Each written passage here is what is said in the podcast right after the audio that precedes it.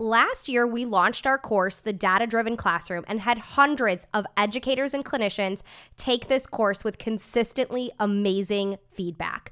I heard from so many teachers how this course really changed the way they approach data, how they were able to set up simple data systems, train their paras, and be collecting data to make data based decisions within days of finishing the course. That feedback made me so happy. Now, that course has been closed and unavailable since last year, but guess what? We are reopening the course, the data based classroom, and I want you to be one of the first ones in. If data is something you have been struggling with for years, let's work on this together. Let me give you all of the tools to make this something that can consistently happen in your classroom. And guess what? Since you are a podcast listener, and I absolutely love my podcast listeners, I have an awesome code for you. When you use the code DATA100, you're going to get $100 off of the course bundle. Now, this code is only going to be usable until March 20th. So you only have one week to use this code, but Data 100 will get you $100 off of that course bundle. So that means for less than $200, you are getting the amazing data toolkit with literally hundreds of data sheets, all editable. And don't worry, I teach you how to edit it. And that entire data driven course that touches on academic data, behavior data, staff training, and so much more. There's a link in the show notes with all of the information. Let's make this year the year that data really works. Hi, I'm Sasha Long, special ed teacher and board certified behavior analyst. Welcome to the Autism Helper podcast. I'm here to explore different strategies to improve the lives of individuals with autism.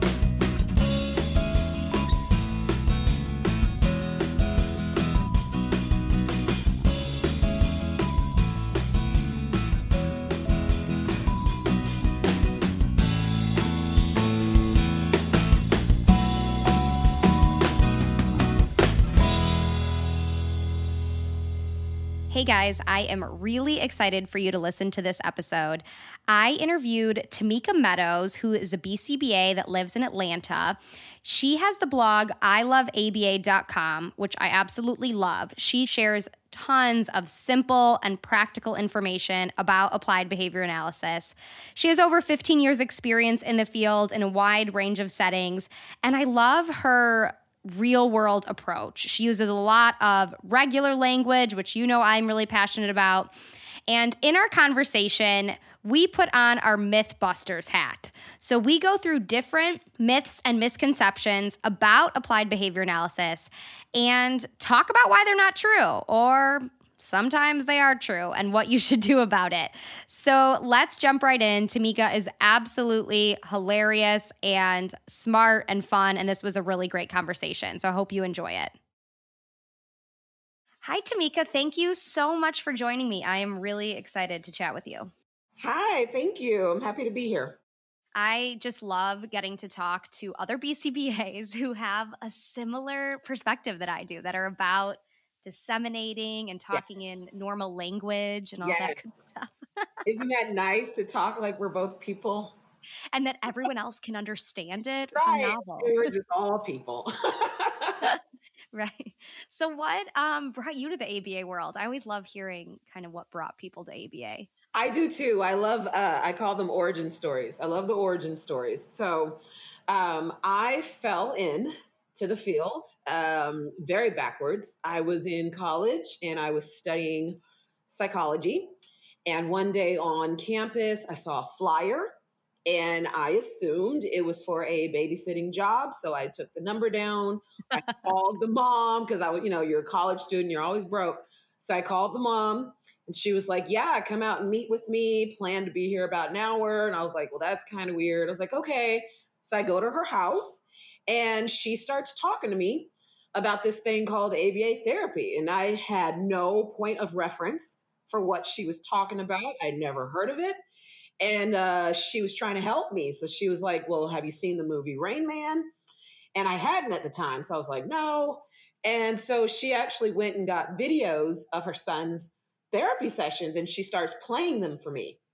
And I was just in shock because um, I got there and I met her son who did not respond to me at all, did not look at me, did not talk to me, which I wasn't used to. So I, I kind of didn't know how to interact with him.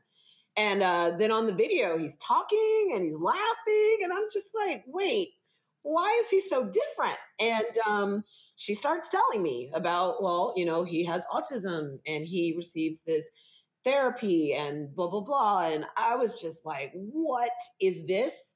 And I want to be a part of it. Like, I don't, I've never heard of this before, but this is really cool. And I started working with him just a couple of afternoons um, after I had class, and that grew into being his primary lead therapist, being the one to update the book, being the one to fly to South Carolina, which is where our consultant was, and get training, and then come back and train the team. And then that grew into other cases, and it just it just snowballed. And I um, finished my degree and was done with psychology.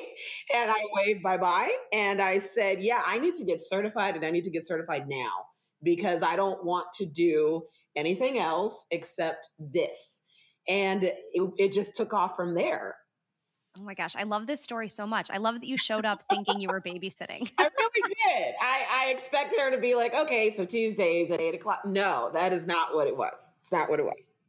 But it's always like a lot of the origin stories, as you called them, it's about one kid or Yes. interaction that just like hooks you. it that's all it took for me It just and and i um I, I reconnected with his mom a few years back and it made me feel super super old because he's like in high school i was like what he's in high school and like he's not blonde anymore like he looks completely different um and he's doing great i mean it's god it's crazy It's so fun to see that like long term progress. yes A lot of the students that I had when I first started teaching are now men. Like they are adults. They're like Isn't two heads crazy? taller than me. They have beards. like, Oh I'm like, my who are you? isn't that just the weirdest feeling like It's insane. How come you grew but I didn't? Like I'm Yeah. 24. What happened? Oh, I love that. Well, okay, so today, Tameika and I, I'm really excited about this. As as she said, we're going to be MythBusters. So we're going to go through some of the common misconceptions, myths about ABA because there's a lot out there, and we'll probably think of new ones as we go through this conversation. um, but go through, you know, the misconceptions that people have, and and I hear them in weird places. I hear them in IEP meetings. I hear them when I tell someone what I do at a cocktail party, yes. and someone thinks I'm currently analyzing their behavior. I'm Yep. like, nope, I'm not Yeah, you psychic powers. yes. and um, just kind of go through, you know, what it is and isn't, because there's a lot of misinformation out there. Yes. So, my first one, in this, I don't know if you hear this one the most frequently, but this is what I hear the most frequently that ABA teaches robotic skills. Absolutely. Absolutely. That we are we are the people to call when the situation is really bad or, you know, people don't know what to do kind of at their wits end and and we come in and we arrive and we do this really forced unnatural stuff and uh, everything's better now and okay you can leave now and um, i've even had people say to me yeah i've heard about that aba stuff but she's too smart for that or Oh, he's older so so that would be best because you know he, he's not going to want to sit at a table for four hours and it's just like ah and that ABA is the same as ABA is only flashcards. Like, oh, well, he doesn't really need flashcards. so- flashcards and skittles and stickers and you're off and running yeah So, so what do you say to that when someone's like, "Oh no, he's he's too old, he's too smart." What's your what's your professional response there? I usually like to explain that ABA is just a way of understanding how we learn. And it is just, it's a lot of people who, over a long period of time, have studied the way that new behaviors are formed, the way that we vary our behavior, uh, what it takes for us to stop engaging in a specific behavior. And then we take that you know, kind of library of information and we apply it to specific situations that are happening right here, right now. So if there's something happening right here and right now that I can observe and see and measure, then we can work on it. Is is basically the way I explain that. And it's really that broad because the reaction is usually, oh, that's a lot of stuff. Yeah, It is a lot of stuff. We we do a lot more than people think uh, we can do or we can address or we can work on. And doing a lot does not mean and now you'll never do that again ever in life. That that's not correct either. Sometimes it's a behavior that's just happening too frequently. Sometimes it's a behavior that um, is appropriate over here and it's not appropriate over here. Um, when I say that, that always makes me think about my clients who have been flashers uh, which basically means that clothing is optional in their world. and in my world where I live, clothing is not optional. So, so a situation like that is something where, okay, obviously, I'm not going to come in and tell you you can't be nude ever. But how about you can't be nude when people are present? Like, let's start there. Nude is a private thing um, because sometimes the parents will say, well, I'm okay, you know, if he comes home from school and wants to get completely naked. And then I have to point out, okay, I know he's four right now, but one day he's going to be 14 and then he's going to be 24 and then he's going to be 34 and he's still going to have the idea in his mind that hey mom's all right with this and you know you're probably not going to be all right with it at that oh I, I, use that all the time because there's yeah. so many things that are cute when yeah. kids are little when they're little man it's it's not cute when they're 15 and it's, it's not cute you know and everyone's like oh cover your eyes he's naked and it's yeah. I, I know he's four right now but he's gonna have a big boy body one yep. and you know big boy bodies need need things on them. So how about we start working on that now and then you don't have to call me when he's 24 you know yeah. like it won't be necessary. So i i like to just kind of because i feel like that myth is kind of based in a very narrow understanding. So i just like to kind of stretch it out and and help people make it bigger than what i think that myth comes from just seeing that like super traditional ver you know yes yes. version of ABA where you're at a table yes. for three hours doing only discrete trial with yes. forced eye contact. And like the forced eye contact thing, I see that develops a lot of misconceptions too. Too. And too. I'm not about forced eye contact right. at all. It's so right. unnatural. And that makes it robotic. Well, I can tell you in my own personal life, I have started to pay attention to how often I fail to give eye contact. And it's pretty high. I don't, I don't know if you've ever tried. Yeah. But um, in my in my regular day, I don't look a whole lot of people directly in their eyes. I look at their face. I look at their mouth. You know, if a cashier's handing me money, I look at the money, but I'm not going to look directly into your eyes because also that is super creepy. It's like that would natural. If like if you were if you were to be at Target and pay for your your stuff right. and stare the cashier in their eyes, it would be super creepy. You would creep them out you would creep yourself out yeah. and, and you would make it this awkward encounter. And so I feel like it's so ridiculous to have this artificial expectation of our clients when, you know, again, I'll, I'll, I'll pick on myself when I don't even do that. I don't exactly everyone in their eyes. I don't want to. I can't. Yeah. I don't want to. Everybody in your crew identifies as either Big Mac Burger, McNuggets, or McCrispy Sandwich. But you're the filet fish Sandwich all day. That crispy fish, that savory tartar sauce, that melty cheese, that pillowy bun. Yeah, you get it. Every time. And if you love the Filet-O-Fish, right now you can catch two of the classics you love for just $6. Limited time only. Price and participation may vary. Cannot be combined with any other offer. Single item at regular price. Ba da ba ba ba and I always tie when people bring up robotic skills, I always tell them, you know, one of the foundational components of ABA is that we're working on socially significant yes. behaviors. Yeah. So I'm not going to target anything that isn't socially significant for your child or your client or your student. 100%. It, it we can't teach in a bubble. You know, like we we have to make it applicable to when I'm not with you and we're not in this space together um, and I find that eye contact specifically, because I, I hear that almost all the time, almost all the time. When I'm meeting with a new client, he never looks at me and okay.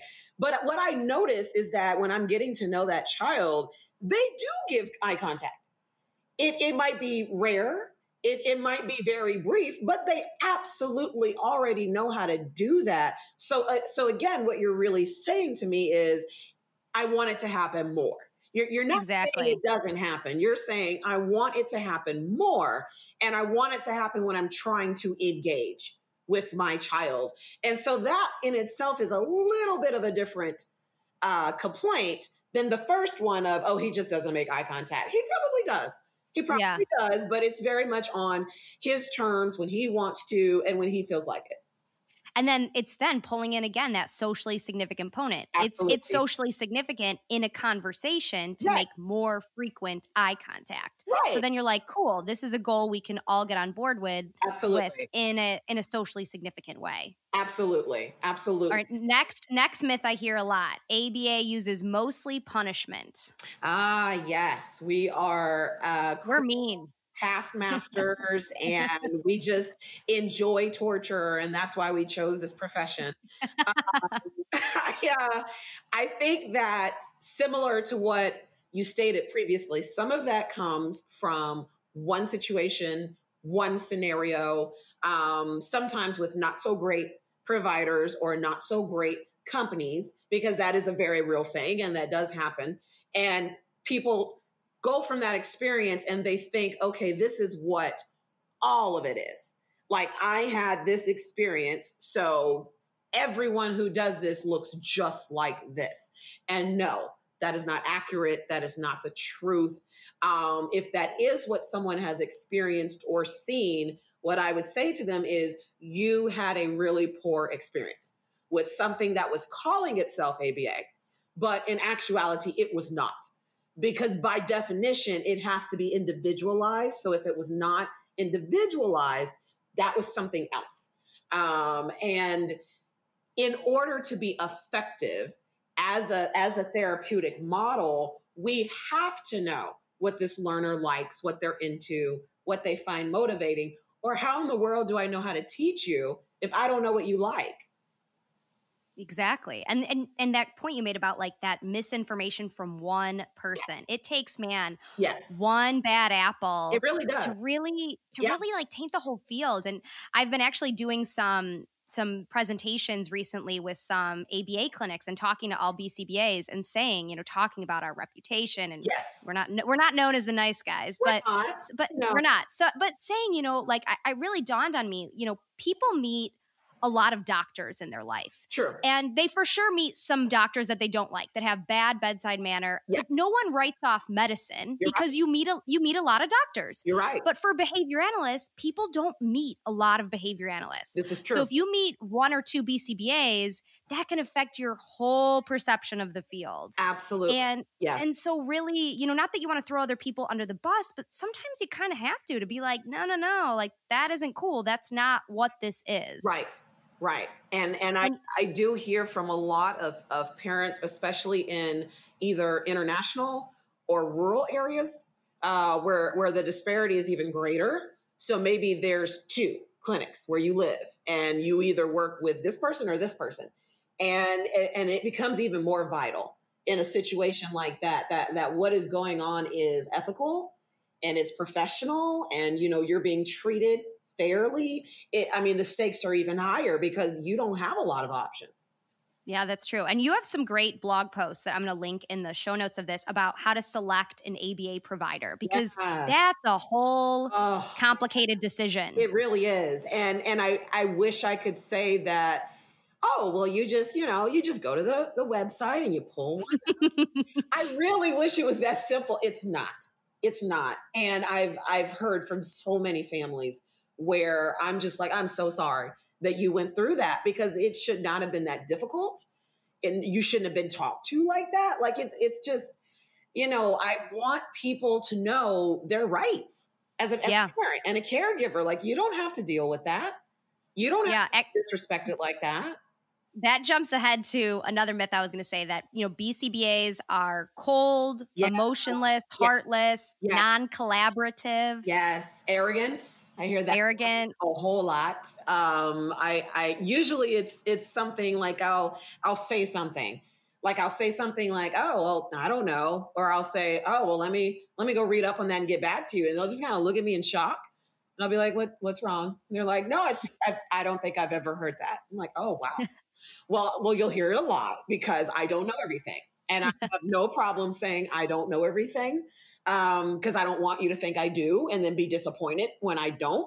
So I think that as clinicians, we have to be comfortable um, communicating to someone when oh we're waiting outside of my expertise now like we were in we were in my area and now we're tiptoeing outside of my area and i need to let you know that um, that i'm going to need some time to go look into this before i answer your question and I think people hesitate to do that because they're worried that people are going to lose confidence in them. Agree. But you actually have more respect for people that do that. I do. Like I definitely I do too. Yeah. I'm like, oh good. Yeah. Read up on that. Exactly. because I want you to to take my question seriously. And so that tells me that you're taking it pretty seriously because you want to give me the most up-to-date information. Exactly. And, you know, I think there's just a disconnect as a behavior analyst because it's a science and we're all about our data and our numbers. Yes. But we can we can put our scientist hat on while still being warm fuzzy and we can still you know it, this is still you know I, I rant on this when I, I, used to teach practicum in, in grad school courses but it's it's someone's kid it's yeah. someone's baby yeah. like even if they're 24 it's someone's baby absolutely that we're talking about absolutely and, and humility goes a long way you know i think that for uh, for myself becoming a mom kind of opened up a whole new level of empathy as a clinician. And to be very honest, I had some moments where I was like, wow, I was a cocky little thing. I yes. Oh my God, me too. Was because you you got to keep in mind, you know, for many of us, this is something that we entered into and obtained when we were pretty young in life and hadn't had a whole lot of life experiences. And so if if I know and my book tells me that this procedure is right, then this procedure is right. And you not being able to do it means you must be wrong because this procedure is right. And then life knocked on my door and was like, yeah, sometimes there's other things going on in that parent's life uh, that interfere with your well written procedure. And it was like, hmm, yep, just learned that lesson. And it, I mean, when it's your own kid, it's like a whole different ball game. Different ball game. And I, um, I say to my my BCBA friends, you know, that that being a BCBA, it doesn't make parenting any easier. It just means that you you know when you've messed up. Like you and you you're, you're in that moment fully aware, like, uh oh, I just I'm, I'm reinforcing this behavior right now. I'm reinforcing this. Uh oh. And you know. And it's like, okay, yeah. well, all right, then we know. So we'll deal with that tomorrow. But I mean, I mean, literally, last month I was heading out of town. And before I had to head out of town, I was doing a talk for all BCBAs. And my daughter had a huge meltdown before uh-huh. daycare. And I was literally like, offering her money. Like I was like, "What should I buy you? What do you want?" Like I'm going to go to Target right now and buy you eight presents. I'm like, "What am I doing? What am I doing?" And then I'm like going to tell BCBA, like, "You have to be that." I'm like, "What? I'm like such a hypocrite." But you know what? That's that's the kind of stuff that the the people that we work with want to hear. Absolutely. Like, like they want to know that you coming in as this expert, you understand that there's going to be those life moments where you just throw everything out the window and you just do what comes natural. And so do we. So do we. And it's just the only difference is I know when I'm doing it. And, and, and, in my head, I'm like, okay, so for tomorrow, this is how this needs to go because today yeah. was a loss. Today was not a win. Got it. Yep. And it's just not every day's a win. The average parent, they don't know what to do. Like they know they're stuck in a cycle, they know it's not working, but they need someone to come in and say, here's how to get out of this cycle. And in order to do that, like we can't come in with an attitude of superiority and do that. We have to come in like, oh, oh my God, been there, been there. Yeah. Yep, I told Universalize the problem. Yeah. Like I, I too have had that. Exactly. Like that's oh, that's no big deal. Here, here's how you you handle that. You know, you're not a bad mom. You just you had a bad day. That's all. Exactly. Yeah. So kind of tying into my my my bad day example about bribery because that example was bribery. Yes. Another myth I hear a lot is ABA uses bribery. 100%. I hear that all the time. We just it's it's this very forced artificial way of getting someone to do something and then when they step out of that person's presence they won't do it unless you have the, the same thing that person did and there's no carryover, there's no generalization, which again, I feel like people who say that to me, it's usually because they had a really poor quality experience where there was no generalization of what was going on in those therapy sessions. And the reason why we see that happen is because generalization has to be intentional. It, it mm-hmm. has to mm-hmm. be embedded into the way we teach. So if I'm trying to get a particular skill to mastery, I have to include the caregivers in that skill because they need to know what I'm doing. They need to know what their child is capable of. And they also need to know okay, you should expect to struggle with this a little bit more than I'm struggling right now. And I tell people that because mm-hmm. mom and your dad. So there, there's a whole learning history there with you that I don't have. I'm a blank slate. So so if if I react in a certain way, it's like, oh well, let me back off. If mom or dad do it, it's like, hey, wait a minute. I, come on now, it's me. Like we we know each other. Yeah. You know, you're a softie, be that softie. So there, there's a whole different. Um, it's kind of like, and I'm sure you've seen this: kids at school versus kids at home. Oh, totally. So behavior at school is just your your perfection. You're yeah. smart and you're curious, and you know, but at home, nowhere near. And and again, it's be, it's because I'm their teacher. There, there's a yep. different expectation of me than of mom and dad. It's it's it's the same thing. It's the same yep. thing and that can even start to for to to develop within the classroom even when kids you know in self-contained rooms are in one class absolutely for several years they start to have that reactivity with different staff members. Like i can get away with this with this para but not with that para and not with that teacher.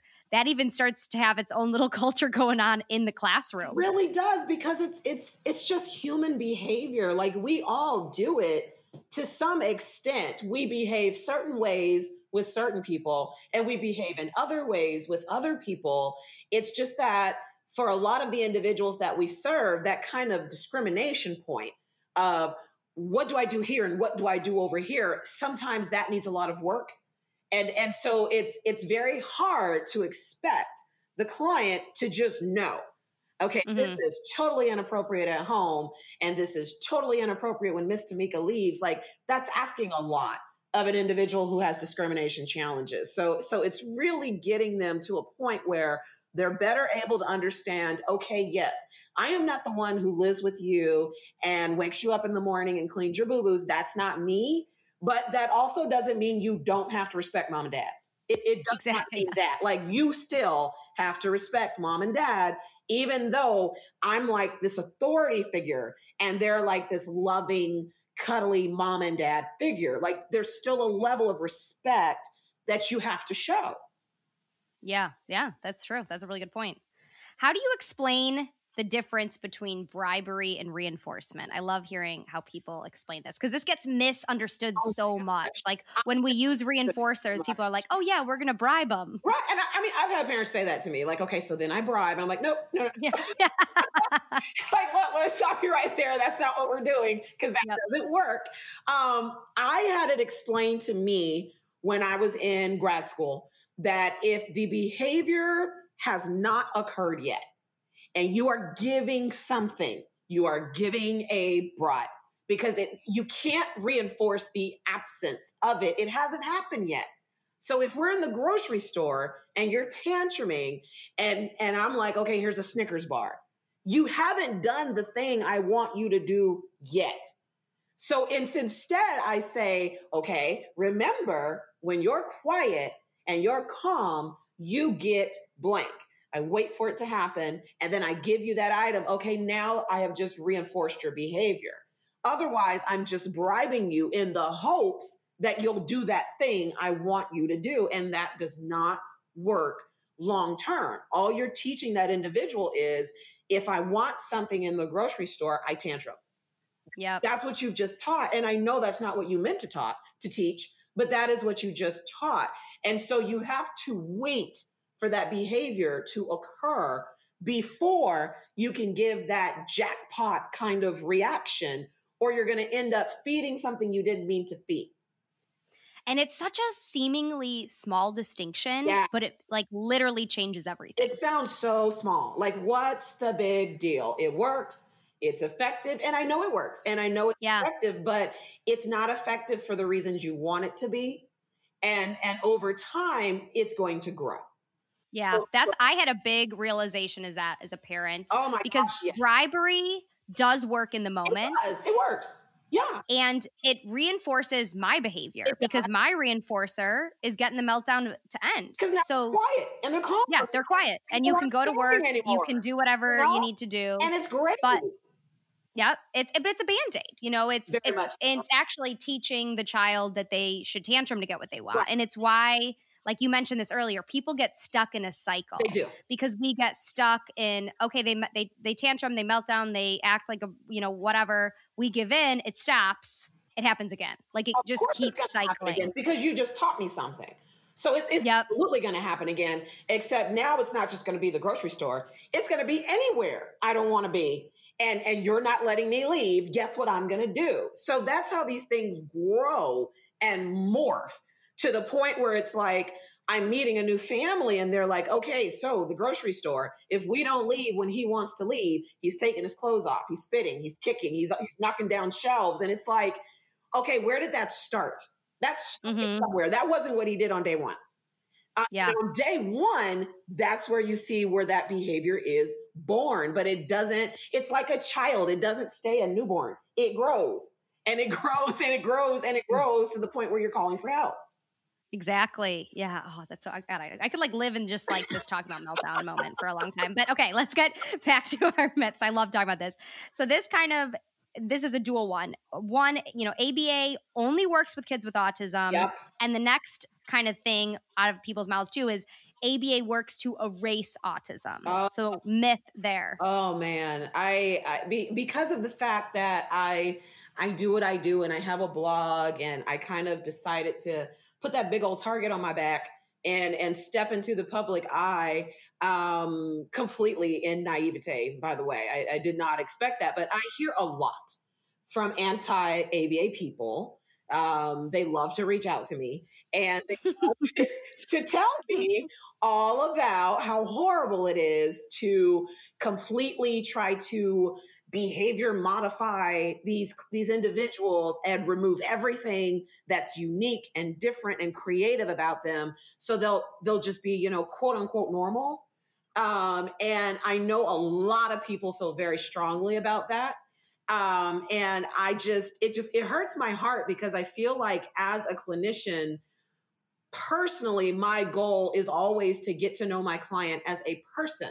So i i want to know what makes you tick because i'm just i'm weird like that. Like i just i want to know what makes you tick. What do you like? What do you like to do? Why do you like that thing? Like years ago when i was like brand new to the field i remember staying after my session was over and just watching my clients play and just being fascinated by like the things they would do and why are you picking that up and dropping it? Like what does that look like to you? Like it was just so interesting to me.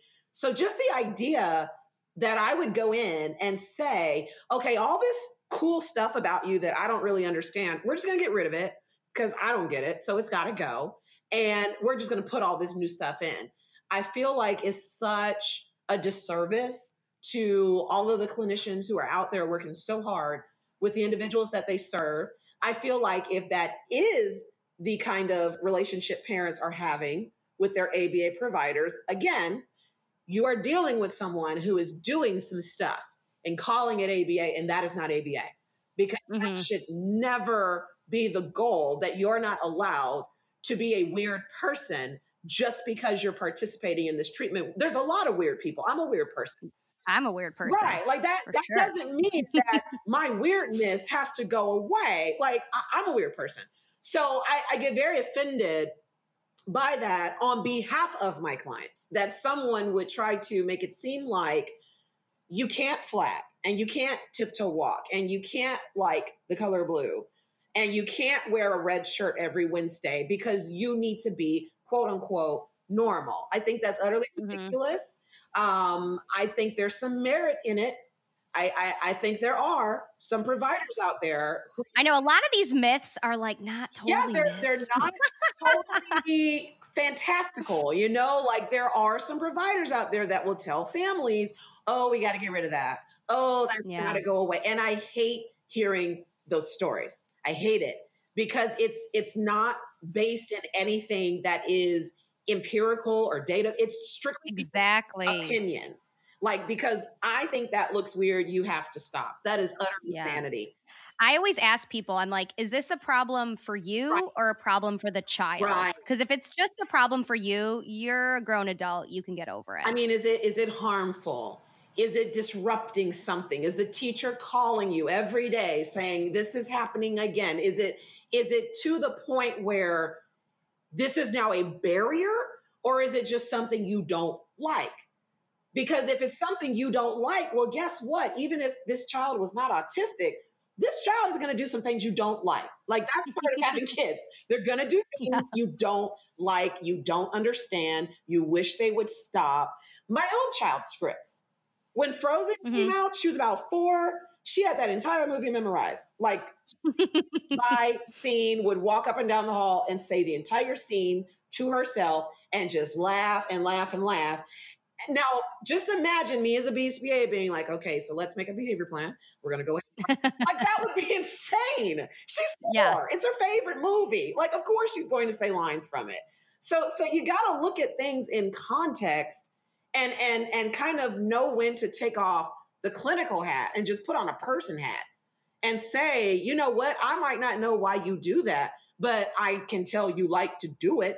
So okay, that's that's something you like to do, and I'm okay with you doing that thing you like to do. yeah. And there's sometimes a disconnect just between like kid behaviors. Like you're saying, like kids like to sing their favorite songs or run it. Kids like to run in the hallway. Kids like to say bad words. Like when we're looking at behaviors to target, not that we're going to allow those behaviors, Right. but you also have to put your like developmental glasses on too of like, Yes. okay, they're a 12 year old and they're telling me to shut up. Right. Like, yeah, that's pretty age appropriate. Exactly. Like, and and I I have had the again humility is so important. I have had some great parents who have pointed that out to me in really nice ways, but it has it has made me have like a really major shift in the way I think about things where I'll be I'll be explaining something to them and they'll kind of stop me and they'll be like, "But isn't that something he would be doing anyway?" And I was just like rocked. Like, okay, yep, you're right. That is something he would be doing anyway. That that has nothing to do with autism. Like that's just he's seven. That's what that's Yep. called. He's seven, and he thinks it's funny to, you know, put penis in songs and talk about boobs. Like he's seven. So that that is not anything unique to your child's diagnosis. And they brought that up to me. And I'm so grateful for that because I did kind of have blinders on in that area and was just so focused on let's let's line up the deficits and let's make strategies that that you do have to be intentional about. If there was no diagnosis whatsoever would this child still be engaging in this particular behavior? If so then it's really not that unusual. And we just kind of want to help them understand okay that might be okay with your friends on the playground to talk like that but when you talk like that in front of mom and dad you're going to have consequences yeah, then it's just teaching the discrimination skill, like not get rid, rid of this. who can i And I speak to? tell yeah I tell teachers all the time because you kind of get stuck in your like special ed world yes that you know go go on the playground, go in the hallways, go in the gen ed classrooms of the grade that you teach, so you have an idea of what should be expected and unexpected because you get a little stuck in your own head. We do. I think I think we I think we all do to some degree. Like if you maybe entered this field and you haven't worked with a lot of individuals without any kind of diagnoses, I, I think we can start to see everything as a deficit and everything as a red flag.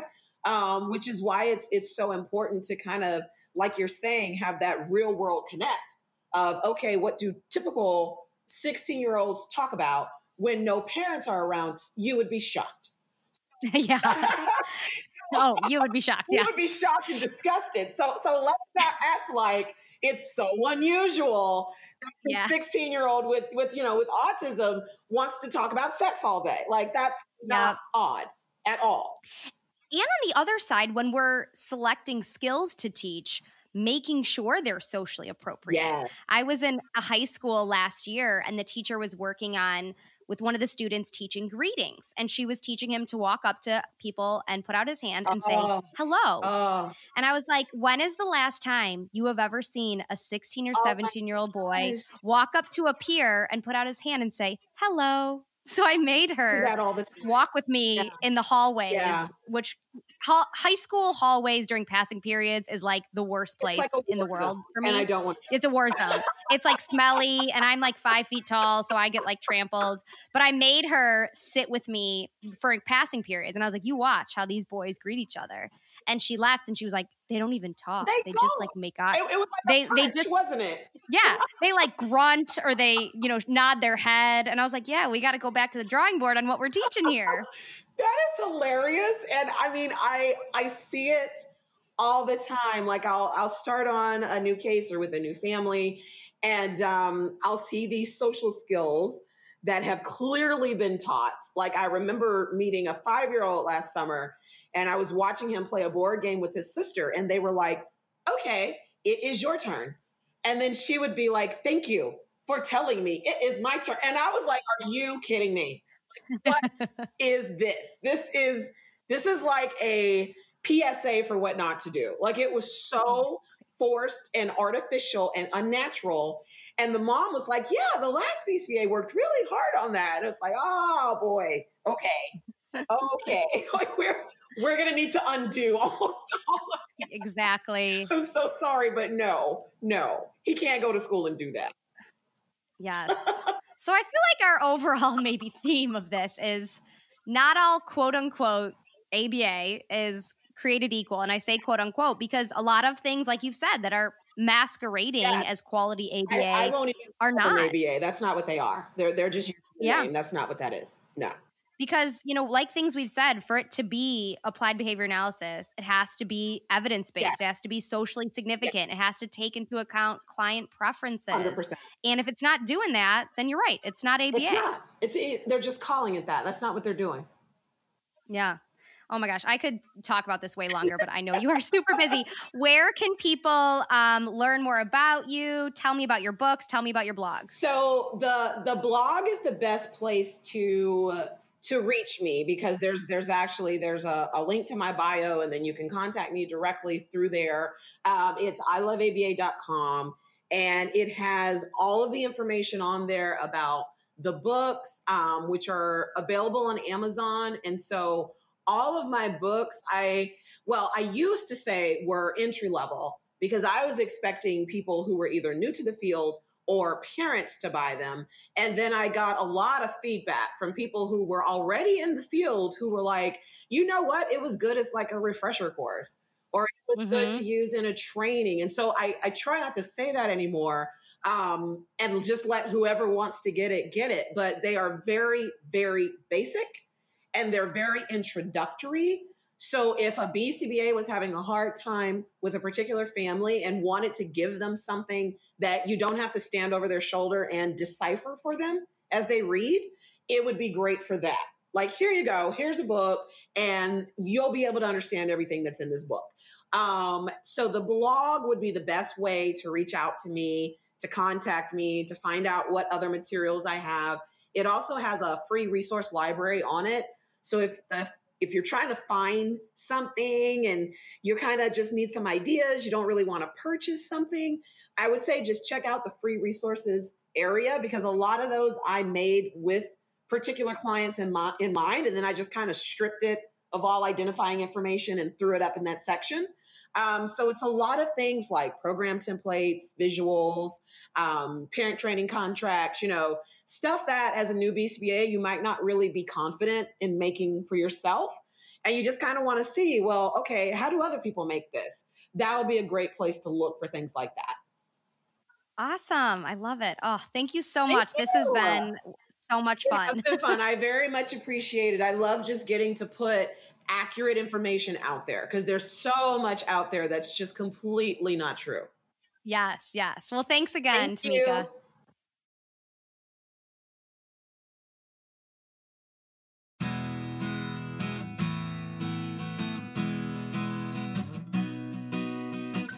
If you would have told me a few years ago that my favorite part of my job is getting up in front of sometimes a few hundred people and giving a presentation on data or behavior academics, I would have thought you were crazy. I did not always like public speaking. Actually, to be totally honest, public speaking was something I used to be pretty afraid of. But now it's literally my favorite part of my job. I love being in a room of my people, of the special ed world, teachers and parents and clinicians, and everyone that's on the front lines that's working so hard for our students to give them the best opportunities and the best classroom experience. I love being in a room of everyone that understands how hard this job can be, but also how amazing it is, and how important those little victories are on a daily basis. When I do a PD, my goal is to bring value. I want to bring action items, ideas and strategies that you can do tomorrow in your classroom. I have sat through too many professional developments that either didn't apply to me or were too hypothetical and philosophical. And my special ed heart always wanted to know what do I do next? What do I do tomorrow? If you are interested in learning more about how I can come to your school to do a professional development, please visit theautismhelper.com backslash speaking. There's a contact form as well as a lot of information about all of the different sessions I give. I'm happy to answer any questions and work with your school district.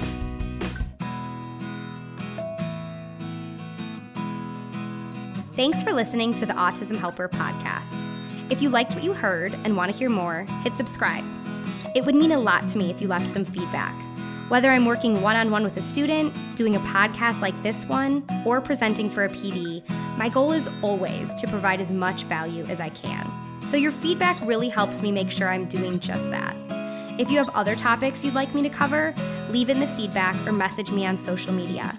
You can follow me at The Autism Helper on Facebook, Instagram, YouTube, and Pinterest, or visit my website, theautismhelper.com. Thanks again for listening.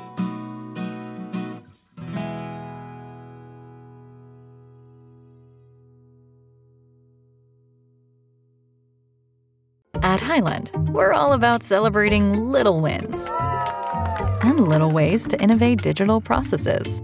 There's no customer pain point too small for us to help with. Maybe that's why more than half of the Fortune 100 looks to Highland to connect their content and data, improve processes, and turn little efficiencies into big wins for their customers and clients. Highland, intelligent content solutions for innovators everywhere at highland.com. Having the right resources for your classroom is essential to making sure your classroom is running smoothly. At the Autism Helper Shop, we have all of the resources you need to make sure you have the behavior, communication, and curriculum supports for your students. Within our shop, we have adapted books, task cards, resources aligned to the VB-MAPP and the ABLLS, behavior plan flowcharts, data sheets, curriculum. Everything you need, whether you are an early childhood teacher or a high school teacher, we have all of the resources that will meet those students' needs. So head over to shop.theautismhelper.com to check out all of our resources.